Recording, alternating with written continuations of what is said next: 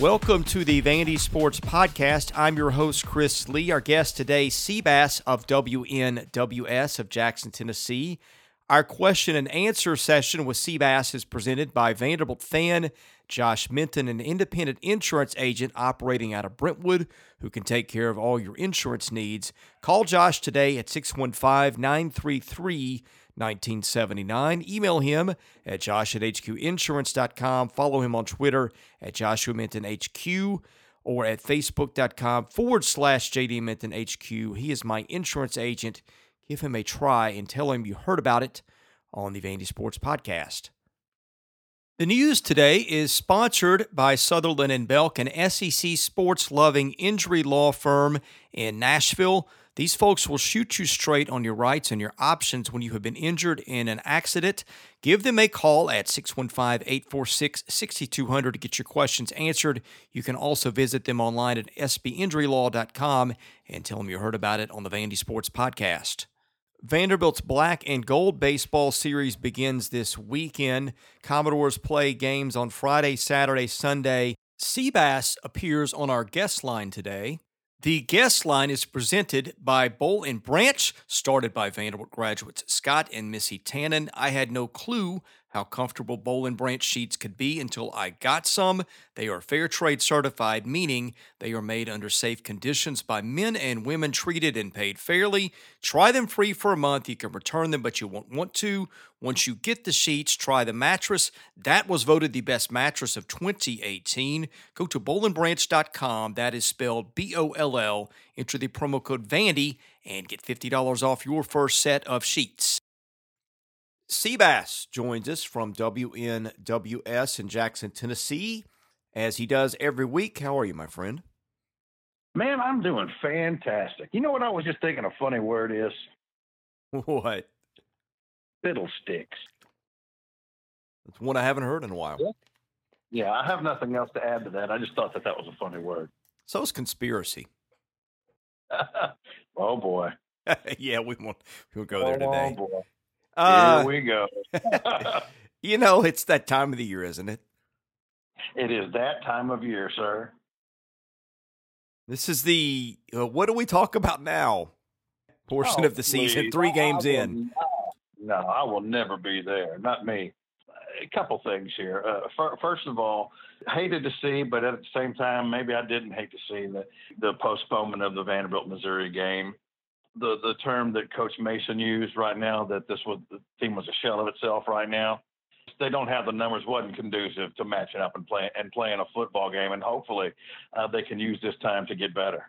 I'm not talking about at football, but just just just getting better and getting focused and getting being able to get back and play the game because I'll never have fun in a loss, you know. But that A and M game, man, man, if they could bottle that back, you know, that's that's that's the type of football that win or lose, Commodore fans are going to get behind. You know what I mean? They just will.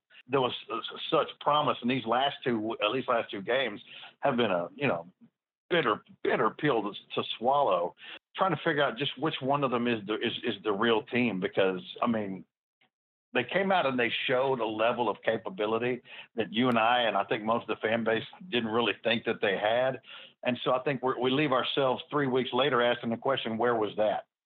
You know, and I know that it was a loss. One thing I, you know, I, I don't mind if you get in the middle of the ring and you swing till you have nothing left. I, I'll, I'll live with the results. Haven't seen that in the last two weeks don't now now look the the the South Carolina game kind of was what it was. I mean, 56 scholarship players, you're not going to beat many teams, and, and we don't really have that type of luxury anyway. The LSU game was just a whole matter altogether. So I guess I kind of want to know just exactly who we really are. I swear you could take everything you just said and transport it back to the mid to late 1990s and say it all and it would fit perfectly there. It just seems like that's kind of where the Yeah. program is. I know this is no new ground, but it's like, hey, they played somebody close and everybody's excited because nobody saw that coming. and then there it goes. Well, I mean, and yes, and that's true, and you're right. You you can copy and paste that to about to every conversation in the in the 90s and the 2000s and every year that wasn't James Franklin's, basically, outside of a year or two, of course, uh, Bobby Johnson's season when we won the, the the Music City Bowl and whatnot. But I guess, and without going into one of those shows today, I mean, at least you're hearing some things that I think all that we're asking for right now at this point for what's left of our fan base is something to hold on to, something to believe in, something that can, you know, give you a reason to stay around. You know what I'm saying?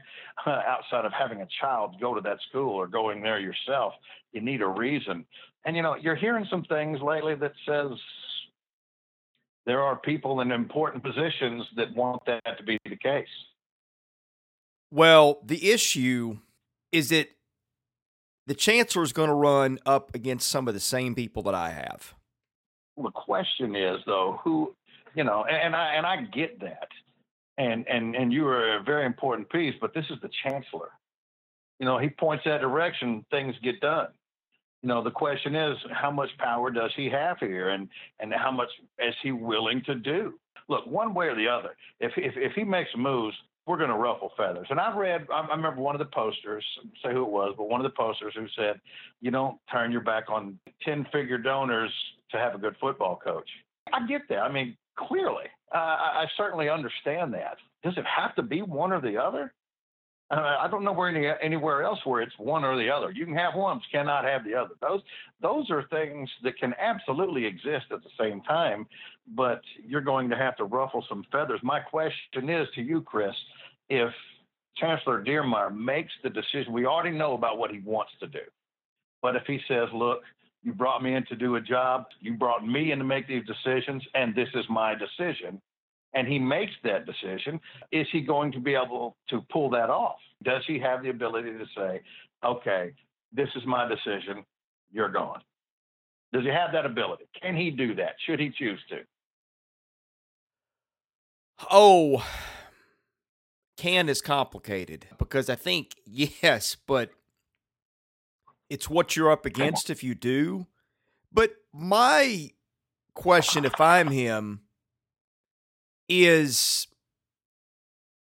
okay, if I can't do what I think is necessary to run the school in a way that it has to run to succeed, then please explain to me what my point what is the point of my being here.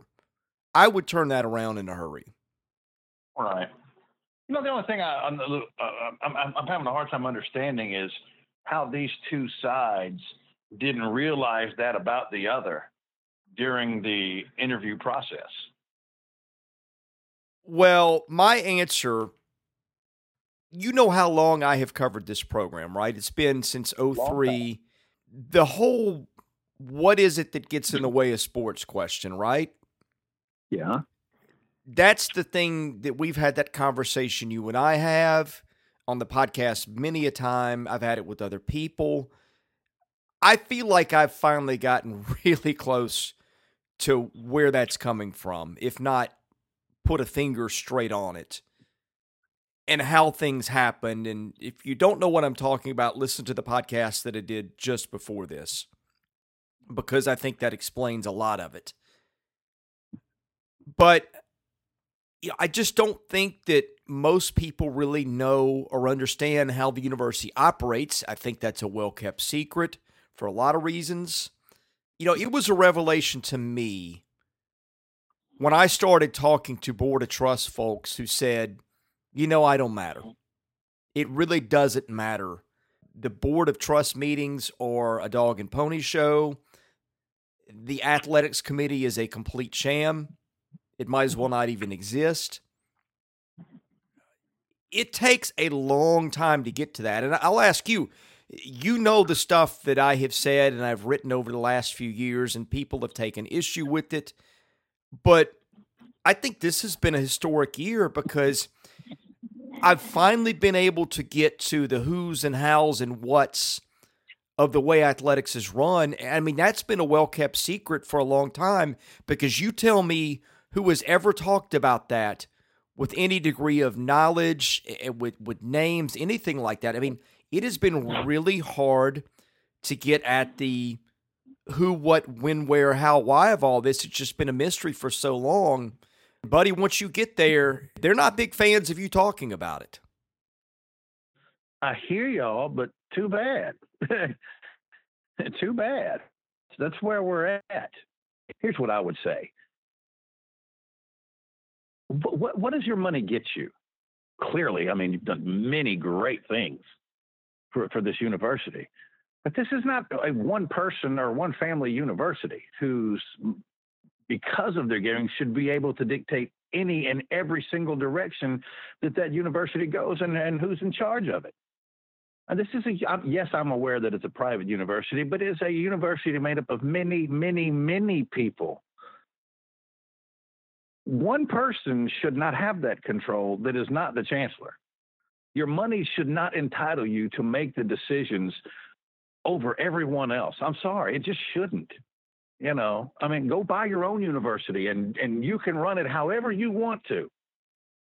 You know, but this is not your university. It's a collective.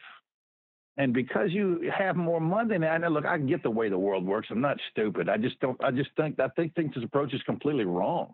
It's just not right. You know, I'm not going to start yelling. That's not going to happen. You're going to hear this today. I'm not going to hear a bunch of yelling and soapboxing. I'm not. I'm not going to do that. I just don't think that that's right. Go buy your own school, and then you can just tell everybody how to think and, and how to act and all that good stuff. But this isn't about you. It's about a lot of people.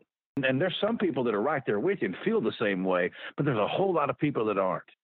And what I would say is, I don't think any one person should be bigger than this university. I just don't. And if that makes me wrong, then I'm wrong.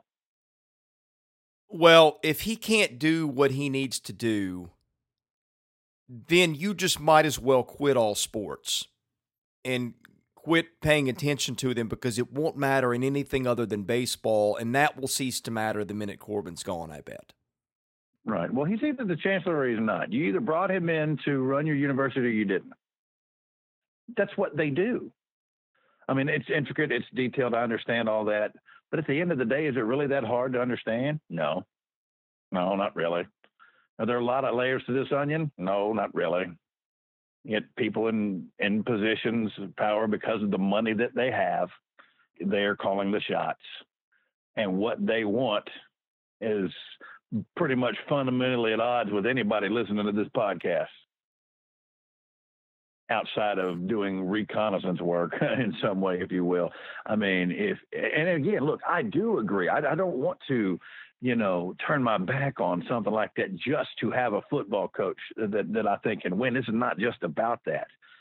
If you're going to put the Vanderbilt name on something, then wouldn't you think, Chris? I mean, this is just me.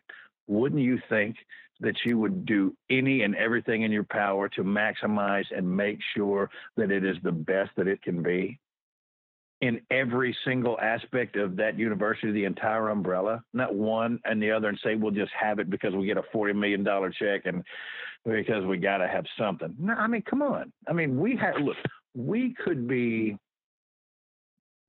you, nobody's great at everything that they do school wise. With you know, there's there's going to be areas where they're not deficient, but not as good as the others. But this university is a special one, and it has. If they attack, if they spend as much time and money and effort on keeping this thing down uh, as they did promoting it, who knows how far this thing could go? You know, you know, and, and I'm not trying to, you know, change somebody's mind politically or, or, you know, socially or anything like that. You know, if you're an academician and that's what matters to you, great. That's awesome. I, I mean, that's who we are fundamentally as, as a school, you know, and yeah, I'm saying me, I, I count. Chris, I think by now I count, even though I didn't go there neither did you. But why not beat? Why not attack the whole thing that way? Why with the fervency that you do academics? Because it it doesn't have to be a compromise. What uh, a big we could be to say, look what look what can be done. Look what can be done. You don't have to, you know, make concessions one way or the other. All this can be done, and effectively, they, have just decided that this that, that any type of athletic uh, endeavors is a scourge of the university. A, you're wrong. You couldn't be more wrong if you had to be. Uh, but B, again, the one thing I want to say, it's not about you. It's not about you. I mean, you're making it that way, but it but it's not about you. The problem is we're all feeling the effects of you thinking that it is about you. And that sucks. The biggest encouragement I could give anybody right now, you know my philosophy on press conferences and press releases and stuff. I think that for the most part they're worthless. And I find Tim Corbin's to be interesting because I think he is enlightening and answers the questions for the most part. There are always things that you can't get into and anybody understands that. The football ones, uh, just frankly, you need to do them. They don't provide a lot of value anymore. Stackhouse, I thought, gave us some things last year. You know, Bryce Drew's became increasingly worthless, those kind of things. My philosophy, and I think this is especially the case at Vanderbilt, is I'm not really looking for what you say publicly. I'm beating the bushes to find out what's said privately. And I've talked to several people who have talked with Chancellor on a private level or been in meetings, those sorts of things. And you know how with Zeppos, it was like, okay, if one guy's there and football is important to that person, Zeppos will talk about how football is important.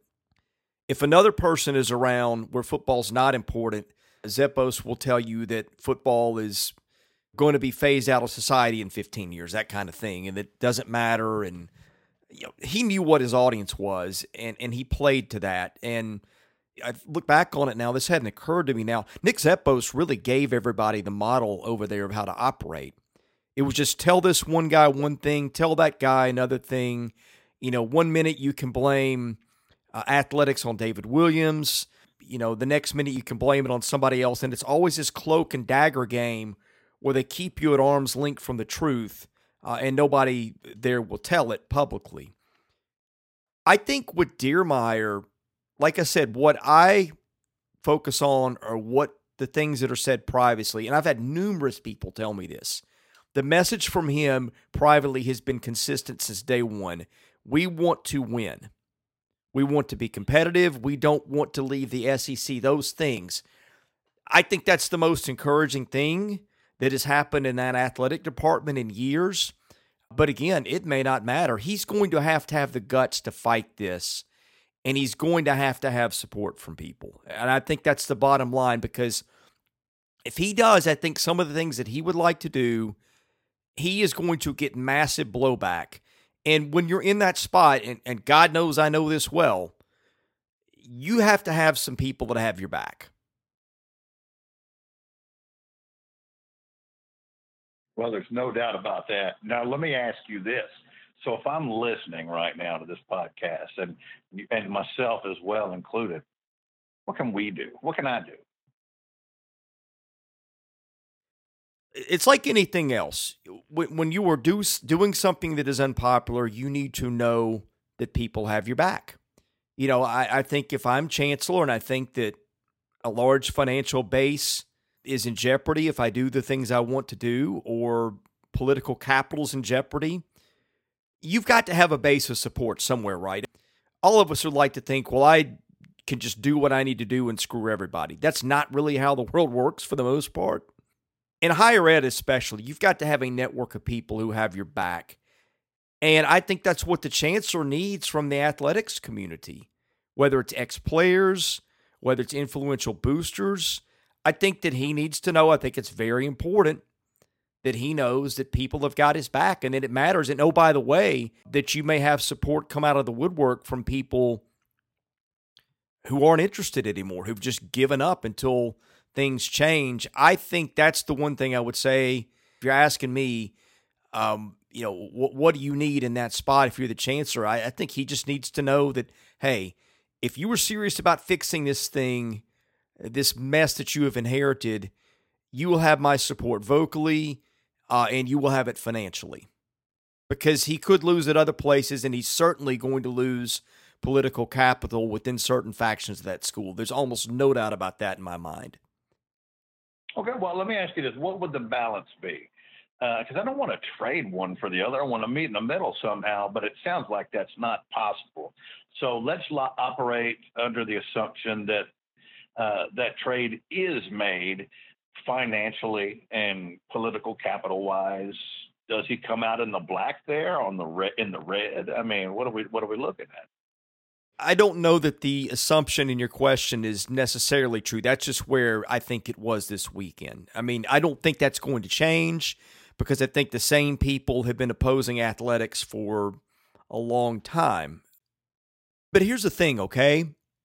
The, okay. the problem is, you know, there might be a couple hundred people that throw a chip on the table and say, Here you go, Chancellor. You've got my support right here. But if one or two people can throw in a chip that's got a bigger number than all those put together, that's what he's up against, I think. I won't say that for fact, okay? But I'm speculating because you know the numbers or you have an idea on that one big chip, but you know some of the numbers yeah. that are there. I mean, there's some people that write checks that dwarf what a thousand people out there listening to this show can do and I'm well, well aware of that. So uh, since I know they're not coming on to talk, I'm clearly aware of that.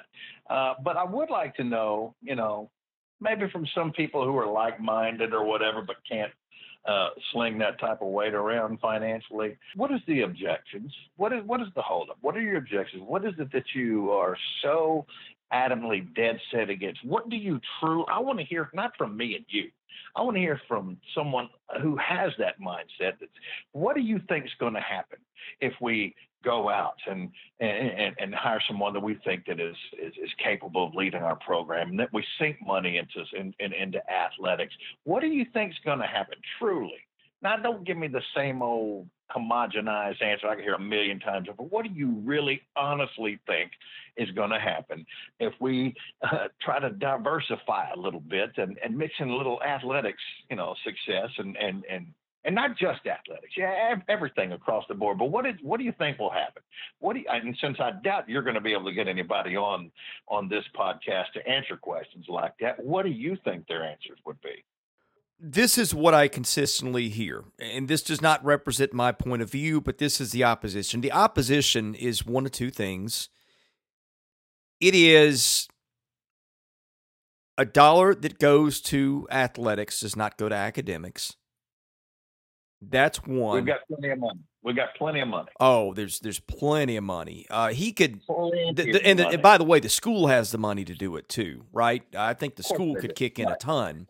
Right. But so that's why I reject that. I reject that statement because they all know the money is there, period, to do both. Yeah. And by the way, I'm going to get to the heart of your question. The other thing I think is that you've got a group that views sports like, let's say we're talking baseball, basketball, football, and we start talking tiddlywinks. I don't think that any of us think that that's on par with the with the other sports. I think you got people that view sports as tiddlywinks in the business of the school, if that makes sense. Well, it doesn't, but it does. Well, yes, that's how they think.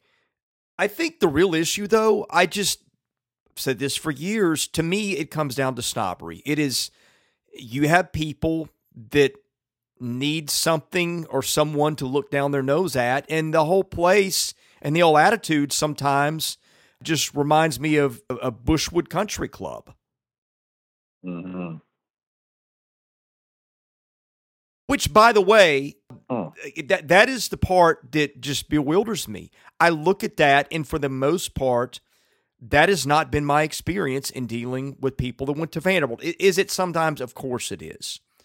You always are going to run into a crowd of people that think they're better than you are their money entitles them to things, and because of that influence and power and those things, that you're irrelevant. But for the most part, you know, I've met donors there and, and people that are worth eight figures, nine figures who don't act that way. I've met athletes who don't act that way. I've met coaches who don't act that way. If Vanderbilt is really trying to shed that image, I think there's no better tool of that than athletics because you can bring athletes of all types to your school. And if diversity and inclusion is really what you're interested in, then I think you should get on board and make football because you can change the lives of black kids who come from nothing and are signing second contracts in the NFL that will change the landscape of their family for generations. So that's my question, dude. That's why I have an issue with this diversity and inclusion stuff. It's because I don't think that it is what it purports itself to be. I think the school is more interested in saying, we've got an administrator over here, we've got an administrator over there, look how great we are, but then look what they do to the kids who come into the program and how they don't give them resources. And that's where I've cried phony for a while. And if you want to know, some people have asked me, what is it about Vanderbilt that just makes you so upset? It's the hypocrisy, because to me, it's plain to see. Because if you really cared about those kids, you would put your money where your mouth is. And here you've got a football coach who's got a nutritionist, and you see their problems on the field, right?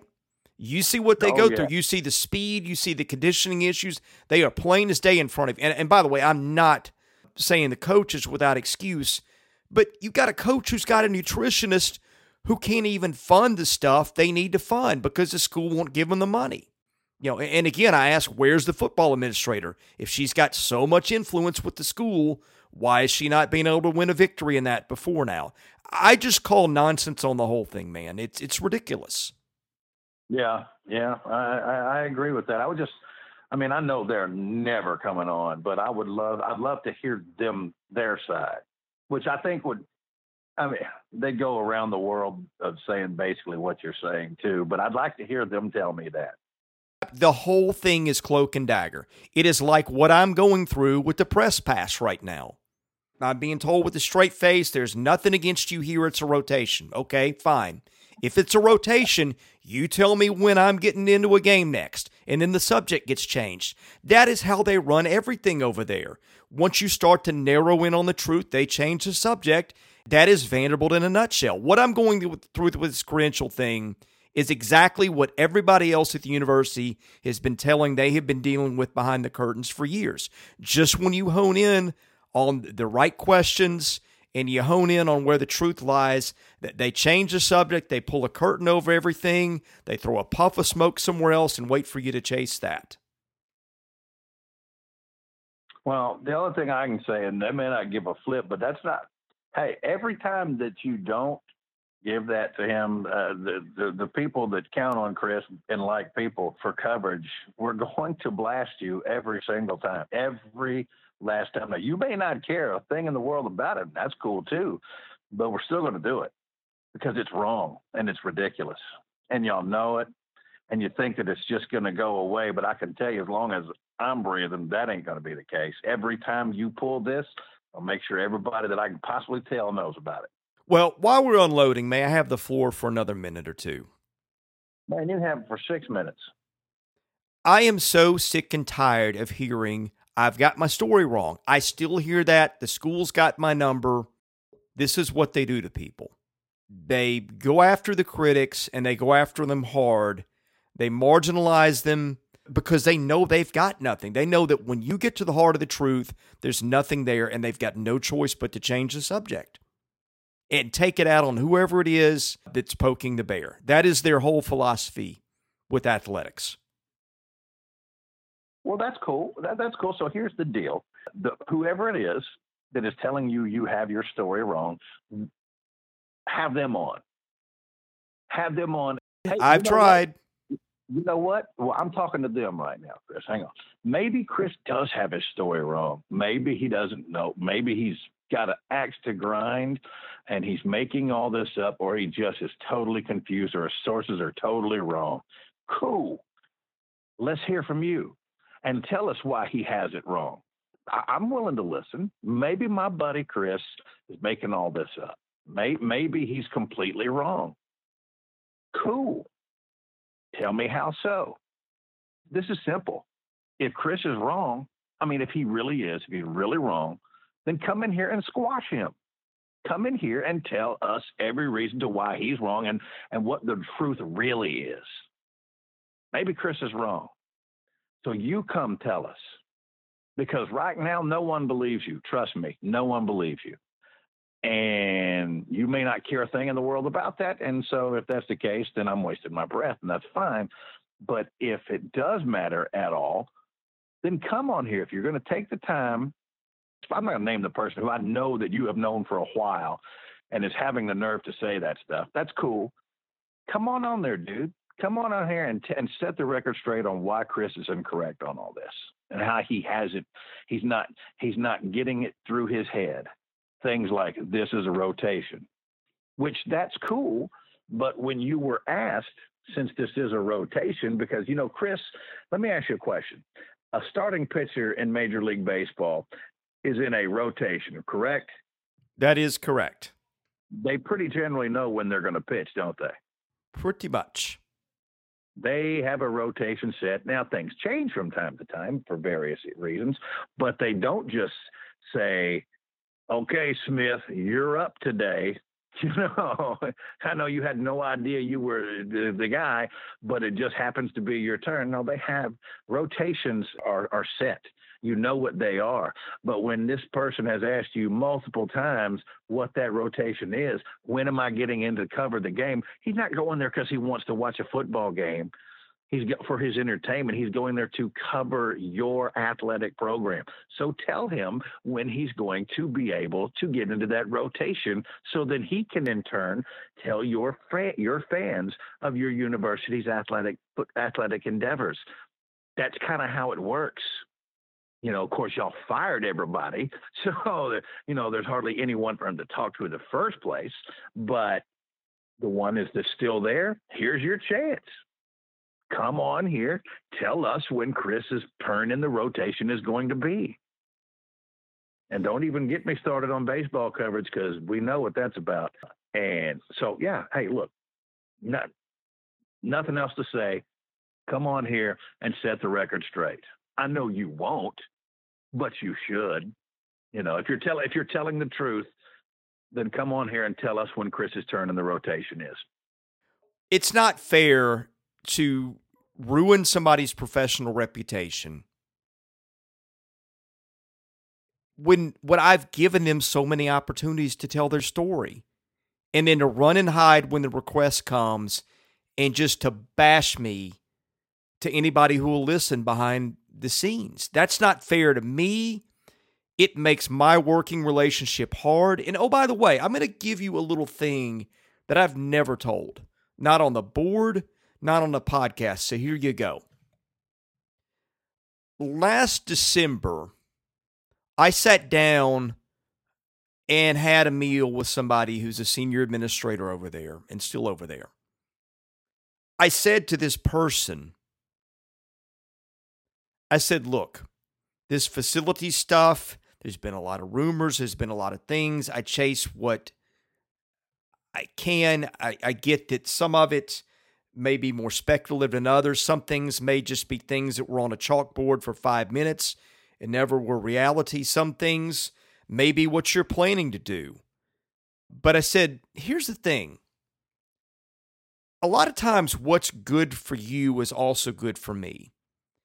And if you are coming out with these big facilities plans, and by the way, this is not long after that $800 million number was out there, uh, which I didn't know till later I'd heard some things of significance. I didn't know it was as big as it turned out to be. But I said, look, it will help me and it will help you if when you are ready for all this stuff to go public, that I know about it. And I said, I'm happy to sit on stuff for a couple of weeks or a couple of months if you want to give me details and say, hey, keep this under your hat for now. I'm happy to do it. Happy to do it. I just want to be ready to hit the ground running on this stuff when, when it's good to go. And, and, oh, by the way, in, in the meantime, I, you know, I, I could even say some things like, hey, guys, I'm sworn to secrecy, but I think they've got some pretty big plans. Just hold on, and you guys will be among the first to know. I got just some polite nods and okay, you know, that kind of thing. And uh, of course, what I didn't know at the time, I knew something was weird what I didn't really realize was that they were in the midst of running Turner off. And that's about the time I think they wanted to put the you know, the kibosh on on all the speculation and talk. It was clear to me that the school did not want any talk at that point of any stuff being out there. And now maybe this is connecting the dots. It was very clear to me that the school wanted to keep this under wraps, uh, did not want the optimism getting out there in public because it was harder. It's harder to dial back once that's out there. Because you watch now, whatever they do with facilities, even if it's significant, right? Let's say they commit $400 million to facilities, which I'm not saying they're going to do. God only knows what they'll ever do if they'll ever do anything. But once you've got that bar out there, one of the first things people are going to think is, well, let's look where they were aiming under Malcolm Turner, right? And I think that's mm-hmm. very fair. It was very clear to me. I didn't really understand what was going on at the time. It's like this is really weird. I like I would think that you guys would want talk about it. You want to build excitement and enthusiasm. I, I didn't understand it at the time. Now it's crystal clear. Again, they were in the middle of running him off, which they did within about five weeks officially. So you know, and, and ever since then, right, this whole, well, let's give Candice a chance and let's see what she can do. Well, you know, here we are. She's introduced the first week of February, and we are seven months later. We've not heard a peep. Locker rooms were supposed to be the thing. Uh, I don't know when that's happening. That was, you know, like not even 1% of the budget, and they haven't been able to do that. She talked about strategic plans they were going to be out there at the appropriate time. They're going to have a website that was all going to be out there seven months from now. We've seen nothing. You can tell me all you want about the plans and just wait and all that, but man, it's past time. It, it, it's not unreasonable to have expected something by now. And even for me, a talking thing where I'm told this is what's coming, that's not good enough for anymore. So much trust has been damaged the school's built no credibility. I'm like, you know, you show me the dang plans. Don't tell me, don't tell anybody. You just you show me what you're going to do. You show me the numbers, you get that out there, then you build credibility, but I've I've just seen this thing developing now for almost a year and until you can show me proof this isn't nonsense, tell me why I should assume anything else. Yeah, I mean, and, and, and all those things are extremely fair. And so, you know, Vanderbilt. I mean, come on, guys, enough. The jig is up. We we we know what's what's going on. Just either either do just no, not either do it or don't. Just do it. Just get this done. This this this is ridiculous. Let's let's go ahead and get this done, and and get into this century. Uh, I'm tired of having these podcasts, Chris, and these discussions, uh, but we have to because they've left us with nothing else. You know, football team. You know, the football game and they just they they make that very hard to do. They make it very hard to do, and I, I just I just I'm of the belief that if you know let Chancellor Diermeier do his thing, you know, I mean, look. I never come on here and say, "Man, I can't wait for people to lose their jobs." I don't like that. I, not not at all. But you know, this this year seven, Chris. I mean, it's year seven. You know, it's sometimes you know, you know, sometimes you know. And I don't know how it's all going to shake out, but you know, to me, it's not even nearly as much uh, as, as, as of a Mason thing as it is things above his head. And, and you know, here's what I, I mean, what he's not James Franklin, obviously, but I mean, it's just like, I mean, how do you even gauge a coach at this school? You know what I'm saying? I mean, how how how can you fairly gauge a coach at this school?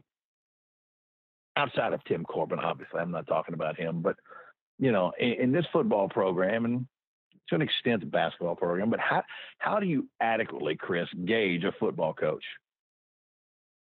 That's a great question. Do I think there's plenty of fair criticisms about Derek Mason? Absolutely. I think he is far too hard headed about some things that he won't change that have been wrong the whole time and continue to be wrong. I don't dislike Coach uh, at, at times, and you know I've, I've supported him in, in in several of these podcasts. It just it's it's it's harder the more you see the these South Carolina and LSU type of football games in year seven. You know, I've, I've seen this movie, seen it a bunch of times, and I didn't like it the first time I saw it. You know, so I'm certainly not going to like it now.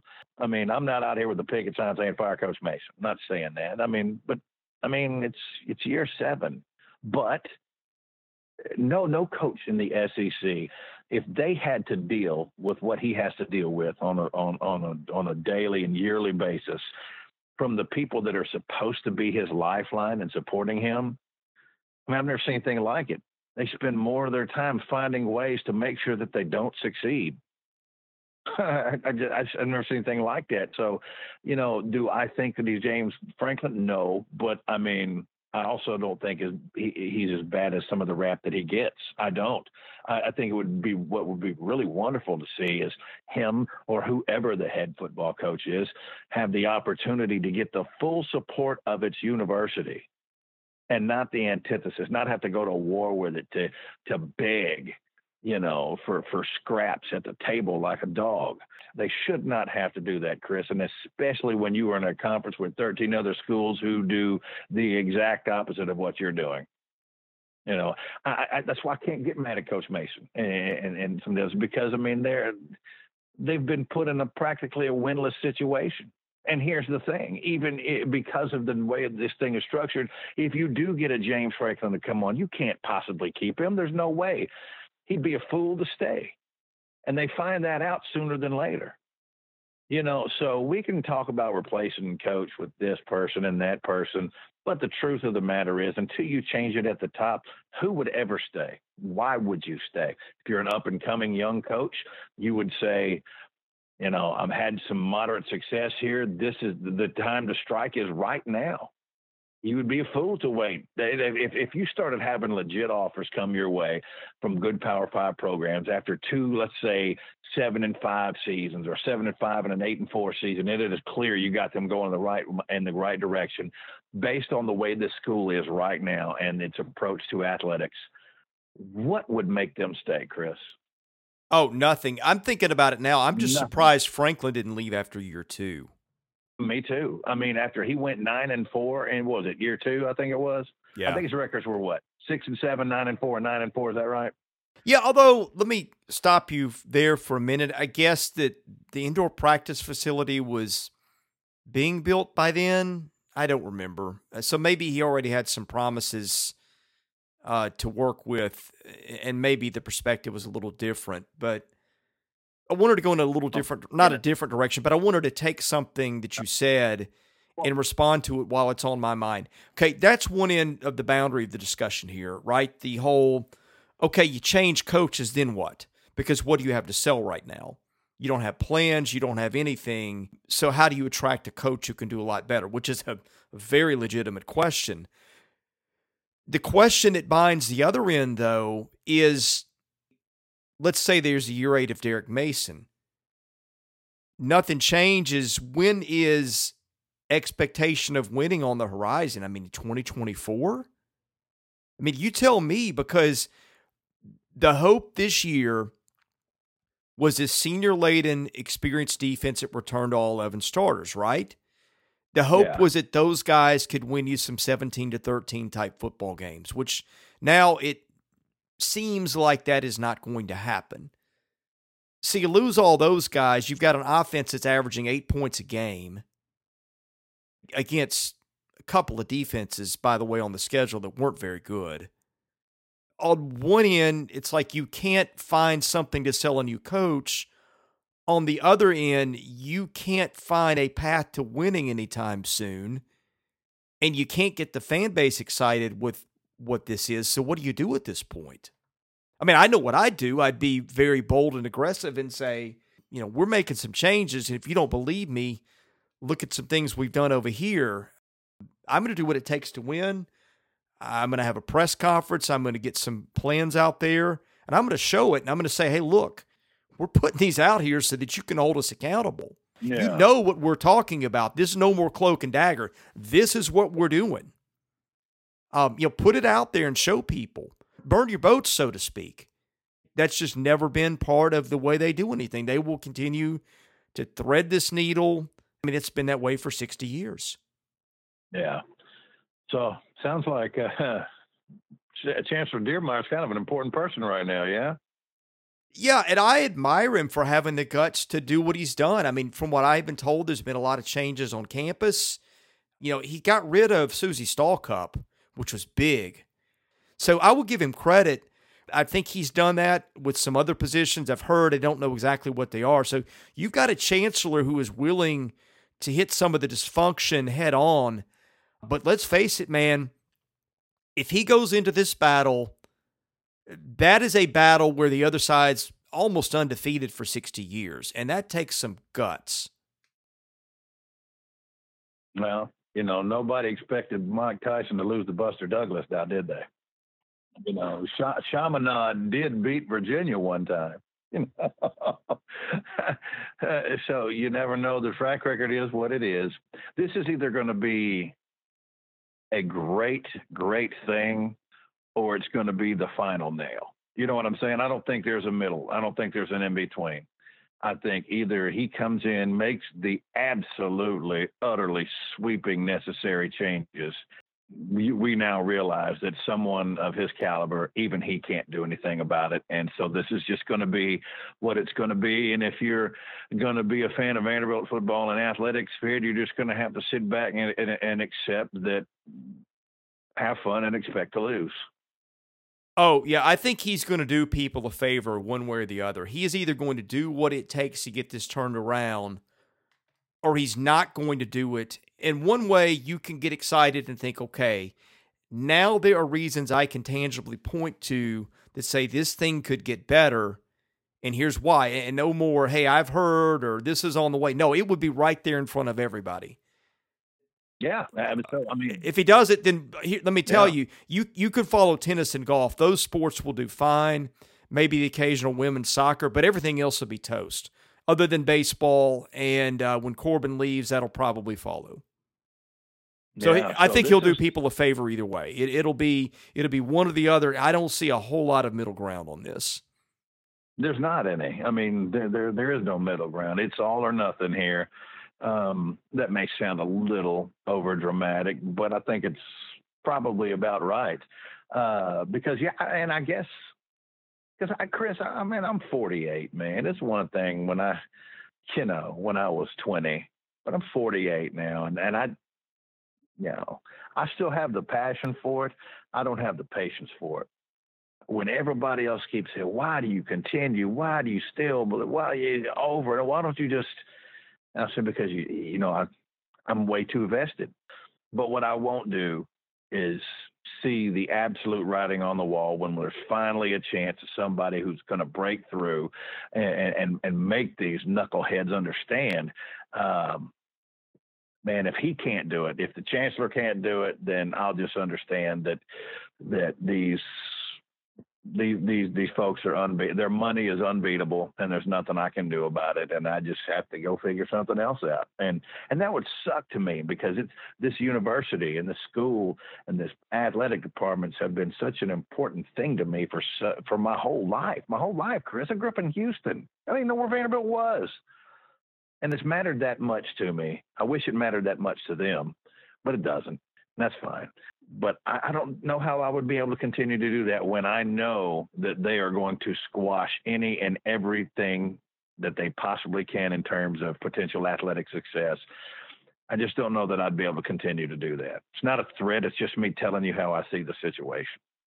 Uh, let me ask you if you were chancellor and you got thwarted on this, if it's me, I'm taking the first bus out of there because that's just a sign that, again, I'm not in control. He doesn't well that's see that you know the good news for him is and i think this is one of the reasons that he can he can go at this you know aggressively should he choose to do so he doesn't need vanderbilt. Okay first of all he came from a superly highly respected university right? I mean this is not just some dude. I mean, this is a very well respected, smart man who, if it didn't work here, I promise it worked somewhere else you know, to, to around people who aren't nearly as short-sighted as the people that we're dealing with. Um, so I mean, look, I mean, the way I look at it is, is if I'm Diermeier, I'm going to call my shot, and this is what it's going to be. And either I'm going to be able to do this or I'm not, but I don't have to have you. Vanderbilt, uh, Diermeier does not have to have Vanderbilt. It's not Vanderbilt or nothing. I mean, you think he couldn't get a job as a chancellor at another prestigious university in this country because he wasn't willing to to to just completely turn his back on a very large portion of that university that had been doing that for so long? you know, for trying to enhance the university experience for all athletes, not just for people at parties, you know, with bow ties on, you know, who think that if you throw a football that you are some type of cretin. I mean, I mean, I, I don't. This is such an archaic way of thinking, and and it should be totally and fundamentally at odds with this school, but it's adopted by a great deal of them, and it's it's unfortunate. I've never seen anything like it. But make no mistake, he does not have to have this school. He doesn't. He just doesn't. Well, and I think if if I'm Daniel Diermeier and I can't do what I think I need to do, I do think I move on, and I bet you he would have a handful of athletics boosters with influence that when he's trying to get his next job at Princeton or Yale or Columbia or wherever that might be, uh, I think there'd be people to pick up the phone and probably say, hey, look, this guy tried to get stuff done through no fault of his own, and, and that's why he's trying to, to get out of here. That's what I do. I mean, I think that he would have people, again, that are going to have his back if he fights this fight. for sure. you know, I know at least two people, uh, Chancellor, for sure. I just never really understood why the folks that are so at odds with this don't understand it. Look, look, look at places like Northwestern and Stanford. Uh, now, I don't know what Stanford's endowment is, but I know that Northwestern's dwarfs ours. I know that those are super highly respected academic institutions, maybe more so than ours. They have invested a lot a lot of time and money in athletics because they recognize that it is part of a well-rounded student. You know, for those who, I mean, that, golly, Bill, I mean, you, you know, I, will tell you one thing. In, in, a lot of schools around this country, Chris, you're going to find that the highest GPAs are from the athletes. The uh, why, why do you think that the Ivy League thinks that it's important enough that they that they participate in things like football and basketball and all these other things, but you are above it. You're too smart for it. How do you justify that? They're way smarter than you are. Way smarter than you are. It's good enough for them. But for you, it's some type of scourge on this university. Every dollar spent on athletics is one that could have gone to academics. I got news for you you've spent so much money on academics and this new plan they've got coming in where they're bringing in these cats and giving them untold numbers of money. You know those are great things. They are.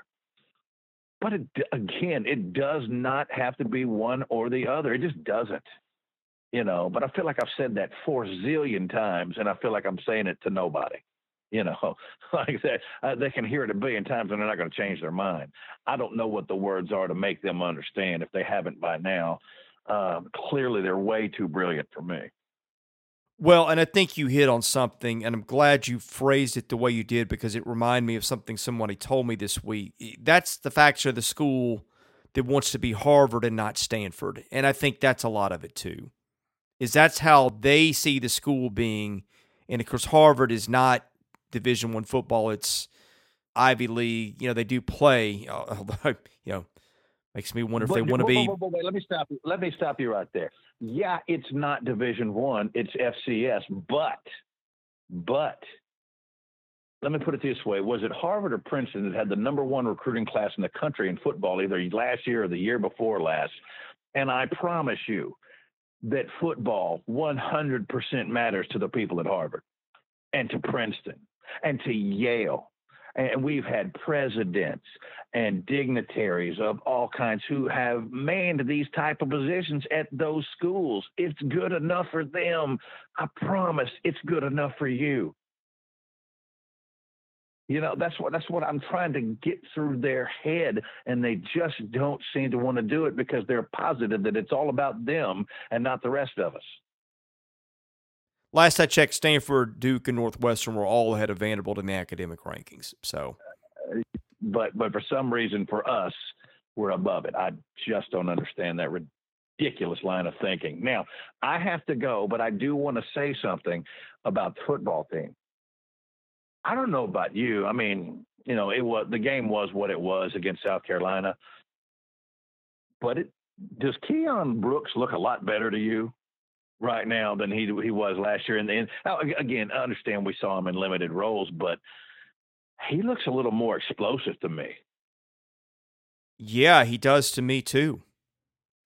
I mean, I'm sitting here thinking about I'm sitting here thinking about this, and I'm thinking, okay, boy, I wouldn't mind some packages featuring Keon Brooks and and Ja'Veon Marlow at the, in the in, in the game at the same time.